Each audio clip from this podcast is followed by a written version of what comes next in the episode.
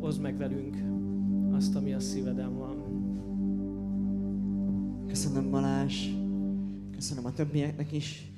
Jó volt újra dicsőíteni együtt a csapattal. És remélem, hogy jó lesz a mai üzenet is számotokra. Én úgy vagyok vele, hogy a Biblia mindig szól az ahhoz, aki nyitott szívvel van. És én szeretném, hogy nyitott szívvel legyünk most. Um, nagyon sok gondolat van a témával kapcsolatban bennem, de remélem, hogy ez majd át fog jönni.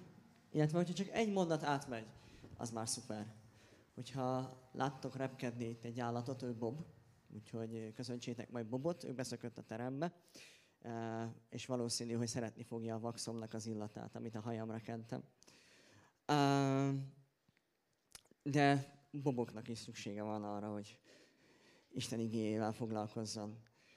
Úgyhogy azt a szót írtam föl magamnak, hogy szavaink, vagy a szavaink. Úgyhogy ahogy jegyzeteltek otthon, remélem, hogy jegyzeteltek, vagy gondolkoztok, uh, írj fel pár gondolatot, de előtte imádkozzunk. Mennyi Atyám, köszönöm neked ezt az alkalmat, köszönöm azt, hogy a vasárnap az rólad szól, és nem azért nézünk egy online streamet, mert ez a tradíciónk, hanem azért, mert szeretnénk tőled kapni és hozzád kapcsolódni. Úgyhogy szeretném, hogy szólj az igén keresztül, a jegyzetemen keresztül, azokon a gondolatokon, amin a fejemben van. Uh, bonts ki a te igédet, hogy hogyan is tudjuk ezt mai nap alkalmazhatóvá tenni. A Jézus nevében. Amen. Amen. No, szóval a lényeg az, hogy a szavaink. A szavaink azok, amik amik a legerősebb dolog, ami a kezünkben van igazából. Nem tudom, hogy hogyan bánsz a szavaiddal, de szeretnék egy picit beszélni róla, hogy a Bibliából kigyűjtöttem elég sok igeverset, nem lesz kivetítve, de nagyjából, ha kinyitod a példabeszédeket, a példabeszédek egy nagyon jó könyv, és a prédikátorok könyve is egy nagyon jó könyv. Két dolgot találsz benne, az egyik az, hogy hogyan beszélj, a másik az pedig, hogy hogyan ö, őrizd meg a hűséget a feleséget felé ami mind a kettő egy elég sarkalatos dolog a mai világban, de nagyon fontos dolog. De most a szavakról szeretnék beszélni.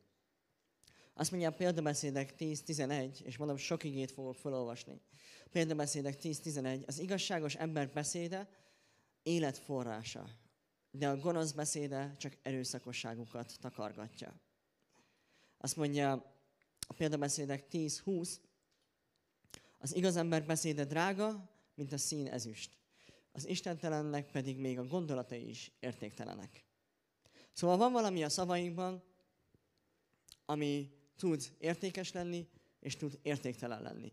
A kérdés az, hogy hogyan bánsz vele. Megérintett az az imakérés, amikor azt olvastam fel Balázs, hogy nincs Jézus Magyarországon, nincs Jézus itt. Uh, Azt hiszem mindannyian tudunk együtt érezni ezzel az érzéssel, hogy magunkra vagyunk hagyva. De legalább akkor a kihívás ilyenkor azt mondani, hogy Jézus velem van, Jézus itt van. Mert amikor minden rendben van, akkor igazából könnyen mondjuk. És azt hiszem, hogy a példabeszéde pont erre épít, hogy a szavainkkal akkor is építünk el, ha mindenki más rombol körülöttünk. Akkor is megyünk-e az árral szemben, amikor semmi reményét, esélyét nem látod annak a dolognak, amiben reménykedsz. Egyáltalán amiben reménykedsz, az a Krisztusban vetett reménység-e, vagy más dolgokban reménykedsz, vagy azokban a dolgokban reménykedsz, hogy megkapod az áldásaidat, megkapod a válaszaidat. A kérdés az az, hogy hova helyezed a szavaidat. A szavaiddal tudsz építeni, tudsz rombolni. Nem sok vázlatpontot írtam föl, de talán egy, uh, egy sarkalatos mondatot mondok, ami fontos. Tudd azt mondani a szavaidnak, hogy állj. Tudd azt mondani a szavaidnak, hogy állj. Amikor otthon beszélgetünk a feleségemmel, esetleg vitatkozunk, papíron, amúgy ilyen nincs a valóságban, csak a példaként mondom, hogy amikor vitatkozunk, akkor bennem vagy benne jön egy gondolat, vagy egy időtartam, ami után azt mondjuk, hogy állj. Innentől kezdve értelmetlen bármit is mondunk, mert túlbeszéltük a dolgot. Állj. Le kell állni. A mai világban, amikor a média felkap dolgokat, amikor a környezetünk felkap dolgokat, amikor eseményeket szeretünk azonnal hihetetlen katarzissal átélni, mégis szükségünk van arra a mondatra, hogy azt mond a szavaidnak, hogy állj, többet erről nem beszélek, mert nem visz előre. Nincs értelme. Nem hoz ki jó dolgot, nem épít, hanem rombol. Mert ami nem épít, az rombol. Igazából középút nincsen. Ezt egy korábbi prédikációban mondtam, hogy olyan nincs, hogy én ide állok, mondjuk ide középre, ott van egy tábor, vagy ott van egy másik tábor, megnézem, hogy ki hal meg előbb, és aztán oda megyek. Ők győztek, akkor ide jövök. Ilyen nincs. Ilyen nincs. És hoztam egy példát is erről, amikor Illés beszélt Izraelhez, hogy miért hagyták el Isten, akkor ő van egy nagy történet a hegyen, amikor szembesíti a hamis profétákat ezzel, és az az igazság, hogy akik középen álltak, és azt mondták, hogy lássuk meg, mit tesz az Isten, azok végül nagyon rosszul jártak. Nagyon-nagyon rosszul jártak. Néha az életben jobb, ha a rossz oldalra állsz, és aztán korrigálsz, mint az, hogy nem állsz sehova. Úgyhogy ez egy olyan dolog, ami szintén a szavainkhoz is köze van. Állást foglalok-e valami mellett, ami nekem szilárd meggyőződésem. Én azt hiszem, hogy főleg most, amikor minden megremeg, akkor tudnod kell, hogy mi a szavaidnak a gyökere. Azt mondja a Biblia a másik helyen, hogy minden élet a szívedből indul ki. Miket őrizgetsz a szívedben? Példabeszédek 10-21, hát majdnem, hogy versenként megyünk tovább.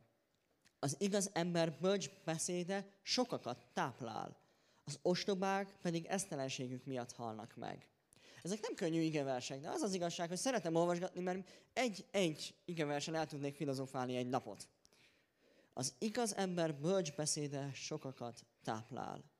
Az igaz ember bölcs beszéde sokakat táplál. Én azt hiszem, hogy mi nem vagyunk egy pozitív gondolkozású gyülekezet. Én nem szeretem azt, amikor azt mondjuk, hogy öt pont, hogy jobb legyen az életed, és jobban gondolkodj, jobban érezd magadat. Én azt gondolom, hogy van egy reménységünk, akire ha fókuszálunk Krisztusra, akkor minden jobb fényben mutatkozik meg, mint amennyiben, amiben én látom. Uh, Brian Pastor mondta azt az egyik tanításában, hogy a dolgok nem úgy vannak sokszor, nem úgy látjuk sokszor, ahogy vannak, hanem ahogyan mi vagyunk. Mondom még egyszer, a dolgok sokszor nem úgy vannak, ahogy, ahogy mondtam az előbb. A dolgok nem úgy látszanak, ahogy vannak, hanem úgy, ahogyan te látod. És ez igaz. Az az igazság, hogy mi hozzáteszünk a saját filterünket, a saját lencsénket, a saját érzelmeinket, és azon keresztül látjuk a helyzetet, akár Magyarországon is. Nekem személyesen, ha elmondhatom, és szeretném ebbe, hogy biztassalak téged, hogy hogy nézel erre az országra, hogy nézel erre a földre, ezekre az emberekre. Mert szokták azt mondani, hogy ó, a magyar. De én azt gondolom, hogy számunkra és számomra ugyanúgy meghalt Krisztus a kereszten, minden emberért, minden emberért a földön. Akkor én magyarként miért ne álljak ki, és mondjam azt, hogy figyelj, vannak szavak, amik építhetnek. Építhetnek egy nemzetet, visszaépíthetik a reménységet Krisztusban. Visszaépíthetik azt, hogy a hit az egy valós dolog, nem egy vallásos cselekedet, amit hetente rituálisan teszünk, hanem a hit az egy élő kapcsolat, ami a szavaimon keresztül jön létre. Ezért is fontos a szó. A szavaiddal alkotsz. Ezt írd le. A második pontom, a szavaiddal alkotsz. Ha kimondod a szavaddal azt a másik embernek, hogy semmibe veszed, akkor megalkottad azt a légkört, hogy ő semmibe van véve. Ez most nagyon besenyő Pista bácsi is volt, de így van. És akkor ő semmibe véve érzi magát. És akkor igazam van, vagy nem? Hát igazam van valószínű, de nincs itt most sok ember, hogy ezt vissza tudja igazolni, de valószínű végig igazam volt, amíg ide jöttem, mert a Bibliát olvasom, és annak igaza van. Nem? Hát de. Na, szóval, az igaz ember bölcs beszéde sokakat táplál.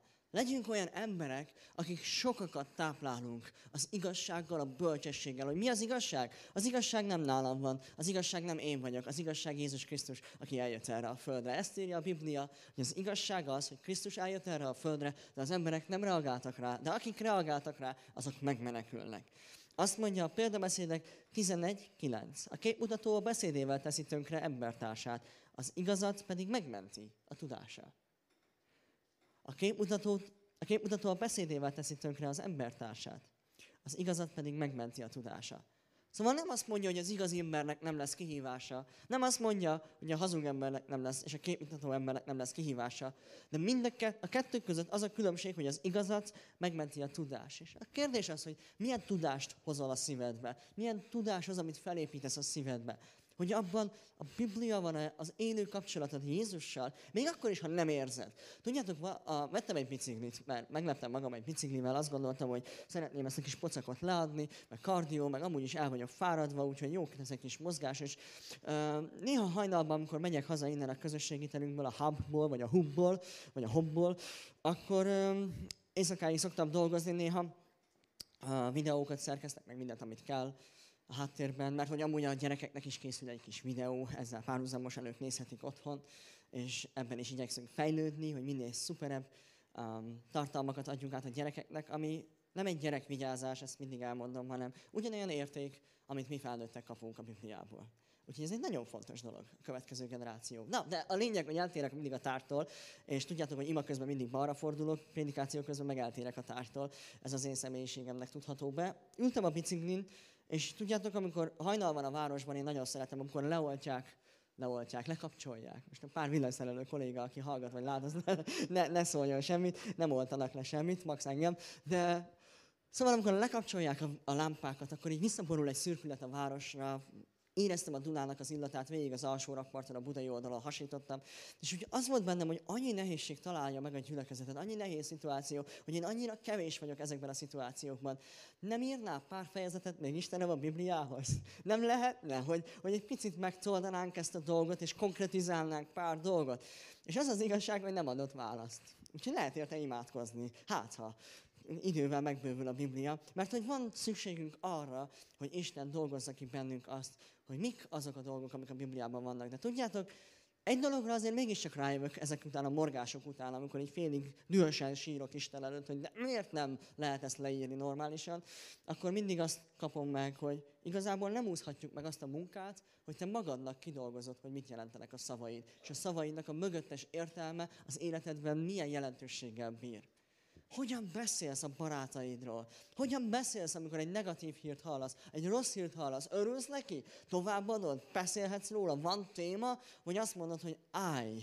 Vagy azt mondod, hogy nem, mert én más gyökereket akarok adni a szavaimnak. Azt mondja, példabeszédek 11.11, az igazságszerető emberek felvirágoztatják, a gonoszok beszéde pedig lezülleszti a várost. Az igazság szerető emberek felvirágoztatják, a gonoszok beszéde pedig lezülleszti a várost. Annyira szeretem a Bibliát, mert szerintem a részletekben van elrejtve minden, mert nem azt mondja, hogy az igazságos emberek felvirágoztatják a várost, hanem azt mondja, hogy az igazság szerető emberek. Hatalmas különbség van a között, hogy magadra rakod a nyomást, hogy te egy igazságos ember vagy, vagy igazság szerető ember vagy. Azért is szeretem ezeket a különbségeket, mert Isten szereti megmutatni az ő kegyelmét, és nem várja el azt, hogy tökéletesek legyünk. Úgy szeret, ahogyan vagy, vagy, és vagyok, neki a szíved számít. Neki a szíved számít. És ez most nem egy ilyen párkapcsolati dolog, hogy a csúnyák meg a szépek is megtalálhatják egymást, mert a szíved számít. Ez is igaz egyébként, mert azért látunk nagyon szép példákat az életünkben, amikor olyan párok találják meg egymást, amire azt mondod, hogy wow, ha nekik jó, akkor jó. És ez jó. Ennyi, és téma lezárva. Azt mondod a beszédednek, hogy állj. Szóval az igazság szerető emberek felvirágoztatják, a gonoszok beszéde pedig lezülleszti a várost. Például beszédek 12-18, aki meggondolatlanul fecseg, mintha tőrével döfködne, a bölcs beszéde pedig meggyógyít. Annyira szeretem ezeket a képeket. Mondom, egyenként ki lehetne írni ezt mind a Facebookra és Instagramra, csak nem akarok itt ilyen uh, hivatatlan provokátor lenni, mert én nem szeretem a social médiás platformokat. De aki meggondolatlanul fecseg, mintha tőrével döfködne, a meggondolatlanságban van egy nagyon nagy fegyver, egy rossz fegyver, az pedig az, hogy megsebzel vele másokat. Megsebzel másokat azzal, hogy fecsegsz, és nem gondolod át, hogy mit mondasz. De van egy jó hír, a bölcs beszéde pedig meggyógyít. És mit mond a Biblia a bölcsességről? Azt mondja, hogy akinek nincs bölcsessége, azt mondja Jézus, ezt kérje az atyától. Mert hogyha mi még igazságtalanként, vagy nem annyira igazságos emberként is tudunk jó dolgokat adni a gyermekeiknek, és szeretni őket mennyivel inkább a mennyei atyánk, aki megváltott bennünket, ad nekünk bölcsességet. Ingyen. Ingyen. Ha kifogytál a bölcsességből, ez az a munka, amit nem tudok helyetted megcsinálni, és lesporolni sem tudsz, hogy te kihalászod a Bibliából és az életedből, hogy mik azok az értékek, amik viszont gyógyítanak. A beszéded az gyógyít-e, vagy rombol? Példabeszédek 14, 3. Az ostoba a beszéde miatt bajba kerül. A bölcset pedig a, szá... a bölcset pedig a saját szavai mentik meg. Megint látom a képet, hogy az ostoba a beszéde miatt bajba kerül. A bölcset pedig saját szavai mentik meg. Mind bajba kerül, nem azt írja, hogy a bölcs nem kerül bajba, csak az ostoba azt írja, hogy az ostoba viszont a beszéde miatt kerül a bajba. A bölcs is bajba kerül, viszont több pont, a szavai mentik meg. Pont a szavai mentek meg. Amikor látsz egy helyzetet a gyülekezeten belül, az van-e a szívedben, hogy meg akarod menteni ezt a helyzetet? Mert Jézus azért jött erre a világra, hogy meg, megmentse és megkeresse azokat a helyzeteket, embereket és szituációkat, amik elvesztek és megtörtek. Pontosan ezért jött el. Aki szelíden válaszol, azt mondja tovább, példabeszédek 15.1. Aki szelíden válaszol, az lecsendesíti a haragot. A sértők kemény beszéd pedig felszítja. Azt hiszem, hogy gyülekezetben, amikor konfrontálunk, az egy jó dolog. Azt mondja Jézus, hogy ha a barátodnak van valami panasza ellened, akkor menj oda hozzá, mondd meg neki, hogy mi a panaszod, ha hallgat, rá, akkor a bar- hallgat rád, akkor a barátod, ha nem, akkor nem. Ebben szerintem egy nagyon nagy hibát vétünk, mert egyébként olyan emberekhez szoktunk oda menni, akik nem a barátaink, és itt már nagyon nagy a baj. Szóval, barátok között viszont meg kell, hogy legyen az, a hangnem, Balázsral például megvan, Rubival megvan, feleségemmel megvan az a hangnem, hogy tudjuk egymást konfrontálni, és azt mondani, hogy figyelj, Beni, azt hiszem, hogy ez így nem jó, de mi lenne, ha ezt csinálnál? Hm, hát ez most nem esik jól, mert amúgy én azt hiszem, mindent jól csinálok, de hadd gondolkodjak rajta. És gondolkozok rajta, eddig még nem ment rá a barátságunk, aminek nagyon örülök. Mert az azt jelenti, hogy mindig egyet bejebb vagyunk, és higgyétek el, hogy ezek a kis csiszolódások, amikor azt mondja, szintén azt a prédikátor könyve, vagy a példabeszédek, hogy úgy csiszolja az ember az embert, mint hogy a vas a vasad, akkor ezekkel mindig bejebb vagyunk.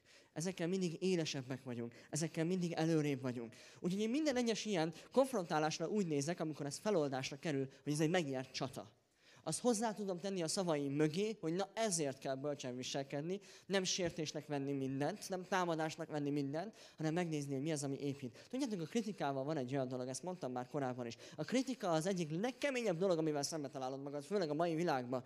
És a legrosszabb benne az, hogy mindig olyan embertől kapod, akitől nem kéne, hogy kapd, és nincs köze hozzá. Na de, Vesenyő Pista bácsi azt mondaná, hogy igaza van az illetőnek, vagy nem? És az az igazság, hogy nagyon sokszor igen. Mert hogy külső szemlélőként döfik belénk a legnagyobb tört, de pont azért, mert kívülről sokkal jobban átlátnak egy dolgot, átlátnak téged, és látják azt, hogy mi a nehézséged, vagy mi a, a vakfoltod, és azt, amikor elmondják, az nagyon rosszul esik. De az az igazság, hogy én is kapok ilyeneket, és el kell gondolkodjak utána, hogy az információnak most már viszont a birtokában vagyok. Ő ezt elmondta nekem. Innentől kezdve viszont az én szellemi érettségemen múlik az, hogy megvizsgálom-e azt a dolgot, és igazat adok-e neki, és ha igaz az a dolog, akkor változtatok-e. Ezek nem egyszerű témák, de azt gondoltam, hogy a vasárnap az mindig a jelenformálódás Isten házában, úgyhogy gondoltam, hogy formálódunk együtt. Aki szelíden válaszol, az lecsendesíti a haragot. Legyünk egy olyan gyülekezet, aki mindig szelíden válaszol. Aki mindig hátralép kettőt, vesz két levegőt, gondolkozik egy picit, és azt mondja, hogy figyelj, beszéljük át újra, úgyhogy nincs már mögötte az az indulat. Úgyhogy már nincs mögötte az a lótifuti állapot, hogy ez történt, képzeld, és ezt mondta, hanem picit nyugodjunk le, ígyunk meg egy pohár hideg vizet, az úgyis nagyon jól esik ebben a melegben, és utána beszélgessünk. Példabeszédek 15.2. A bölcsek beszéde vonzóvá teszi a tudást. Az, ahogyan beszélsz a Bibliáról, az vonzóvá teheti, vagy taszítóvá teheti az emberek számára Istent. Ez egy felelősség, ami hívő emberekként rajtunk van. Azt mondja, hogy a bölcsek beszéde vonzóvá teszi a tudást. Az öntelt ostobákból pedig csak úgy dől a butaság. Tényleg ez, ez akár ilyen lárpullárosan is föl lehetne dolgozni. A szelíd és kedves szó olyan, mint az élet fája, de a hamis beszéd összetöri az ember szellemét. Mennyire éles dolgok a szelíd és kedves szó olyan, mint az élet fája. Az életfája milyen volt? Az életfája olyan volt, hogy ettél róla, és nem haltál meg. Ettél róla, és örökké éltél. Ettél róla, és egészséges voltál. Ettél róla, és teljes voltál. A szelín és a kedves szó olyan, mint az élet fája. Élted. Élted, és sokáig élted. De a hamis beszéd összetöri az ember szellemét. A hamis beszéd összetöri az ember szellemét. És tudjátok, az az igazság, hogy a legkisebb hamisság is meg tudja törni a bizalmat. És nagyon nehéz visszaépíteni. De te döntöd el, hogy építesz, vagy rombolsz. Megyek tovább, példabeszédek 15 hét, majdnem felolvasom az egészet. A bölcs beszédet tudást terjeszt, de az öntelt ostobáknak a gondolkozása is zavaros. A bölcs beszéde tudást terjeszt. És hiszem azt, hogy most, amikor visszaszorultunk egy picit személyesebb kapcsolódásra, amit én egyáltalán nem hátrányként élek meg a gyülekezetben, hiszem, hogy a bölcsek beszéde tudást terjeszt, egymás között, amit megosztunk, egymással, az legyen tudás, és figyeljünk erre. Hogyan harcolok meg egy dolgot az életemben? Hogyan dicsérem Istent? Hogyan állok fel egy nehéz helyzet után? Hogyan állok fel azután, hogy védkeztem? Mindennyian védkezünk, mindannyian követünk el hibákat. Egy ember sincs, aki bűntelen. Azt mondja a János levele, hogy aki azt mondja, hogy nincsen bűne, az hazugnak nevezi Isten. Én ugyanolyan bűnös vagyok, mint mindenki más. És szerintem mindannyian el kell tudjuk mondani magunkról. De a kérdés az az, hogy figyelsz-e a bölcs beszédre körülötted. Szokták mondani a nagy okosak, hogy az okos a máskárából tanul. De én ezt megfordítanám, hogy az okos ember, egy hívő ember viszont mindenből tanul, ami körbeveszi. És nem kell megérje azt, hogy a másik ember rossz, helyre lép, vagy elbukik, hanem lehet az, hogy együtt megálltok, és együtt harcoltok. És hiszem azt, hogy a bölcsesség az, az körbe fogja érni a gyülekezetünket, és erre figyeljünk. Például beszélek 16-20, azt mondja, aki Isten beszédére figyel, és megfogadja azt, annak jó dolga lesz. És aki az örökkévalóban bízik, milyen áldott. Aki Isten beszédére figyel, az megfogadja azt, és megfogadja azt, annak jó dolga lesz. Én szoktam olvasni a hírportálokat, de az az igazság, hogy nagyon hamar ki is kapcsolom. Mostanában 5 órakor felébredem éjszaka, akármilyen később fekszem le, és az első dolog, amit csinálok, amikor visszafekszek, megkapcsolom a fülhallgatómmal a Bibliát, a YouVersion applikáción, hogy olvassa fel nekem, mert szeretnék azokkal a gondolatokkal visszaaludni. Szeretnék azokkal a gondolatokkal visszaaludni. Miért? Mert azt mondja a prédikátorok, hogy bizony sok álommal és sok beszéddel, sok hiába valóság is együtt jár. Inkább arra legyen gondod, hogy Isten tiszteld és féld.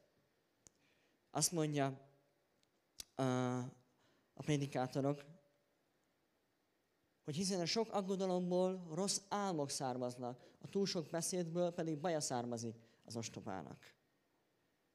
Szóval, rátérnék arra, viszont azt mondja a János 17-17-ben, hogy válasz külön őket magad számára. Rólunk beszél. Rólunk beszél Jézus. Azokról, akik hisznek benne. Választ külön őket a magad számára, atyám, a valóság megismerése által. És a te beszéded az a valóság. Isten beszéde az a valóság, amire szeretném, hogy mindannyian építsünk. Azt mondja a Róma 10, a hit tehát abból származik, amit hallunk, és amit hallunk, az nem más, mint Krisztus beszéde. A hit tehát abból származik, amit hallunk, és amit hallunk, az Krisztus beszéde. Ha nem Krisztus beszédét hallod az életedben, az az igazság, hogy akkor valószínűleg nem a hitedet építed, hanem a hitetlenségedet.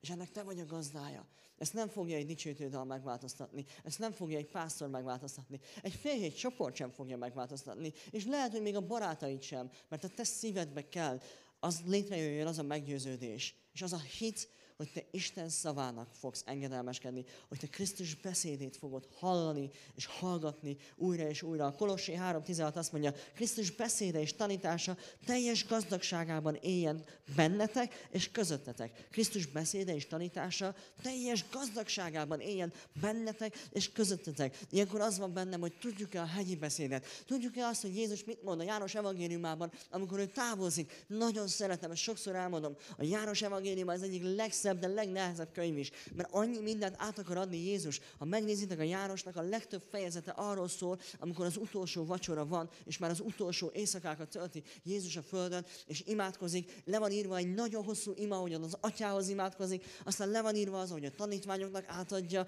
azt, hogy milyen egységben kell lennünk, hogy az atyával ő egy, és ahogy ő egy az atyával, mi úgy egyek leszünk, hogy ez az egység abban mutatkozik meg, hogy szeretjük egymást. A szeretet pedig sok bűnt elfedez, nem pedig felfedez. Az 1 Timóteus 4 azt mondja, hogy minden, amit Isten teremtett, szenté válik Isten beszéde és a hívő ember imádsága által. Ezért szeretem azt a gyülekezetünkben, hogy gyere, ahogy vagy, gyere, ahogy vagy, mert azt mondja, hogy minden, amit Isten teremtett, az az te és én. Szenté válik Isten beszéde és a hívő ember imádsága által. Teljesen mindegy, kik jönnek a gyülekezetben. A gyülekezet egy kórház, és pontosan attól válunk szenté, mert foglalkozunk Isten beszédével, és imádkoznak a hívő emberek. Ma már háromszor imádkoztunk, hanem többször. Az alkalom előtt háromszor imádkoztunk. Együtt a csapattal, aztán az, a dicsőítő csapattal, aztán külön én is magamban, ahogy egészen idefelé jöttem, végig, nagyon nem végig imádkoztam, mert beszélgettem a taxisofőrrel, mert elaludtam, és muszáj voltam taxit hívni. Hát, igen. De a zsidók 4.12, hogy visszahozzam. Isten beszéde élő és hatékony. Ez a fejezetnek a címe. Mert amit Isten kimond, az a szó élő. Erőteljes és hatékony. Isten szava élesebb, mint a legélesebb kétélű kard. Mélyen belénk hatol, egészen addig, ahol a szellem és a lélek közötti határ húzódik. Nagyon szeretem hallgatni a pszichológiai eszmecseréket, ahogyan nem tudják megfogni, hogy miért apostrofálunk azzal, hogy a szívünk érez valamit. Hogy a szellemünk és a szívünk, tehát a szellemünk és a lelkünk hol húzódik. Hol van ez egyáltalán megfogható módon. Ezt hivatalosan le lehet írni egy könyvben, hogy van-e szívünk, és érzünk-e a szívünkkel, mert elvileg a szív nem érez. Nagyon szeretem, hogy Isten igénye pontosan azt mondja, hogy behatol oda a csontjaink találkozásáig, sőt, a csontjaink belsejébe is, és megítéli és szétválogatja a szívünk gondolatait és szándékait. Ő válogatja szét. Az egyedüli egy dolog az, ami fontos, hogy te töltesz időt a beszédével, hogy aztán a beszéde el tudja végezni azt az átformáló erőt, ami szétválasztja a jót és a rosszat benned. Nem neked kell küzdeni azért, hogy a rosszat kidobd és a jót megkap, hanem csak figyelned kell Isten beszédére, és Isten változtat bennünket. És igen, nem azt mondom, hogy nem kell te, semmit tenni, de nem kell beled, bocsánat, dögleni abban, hogy jó ember legyél.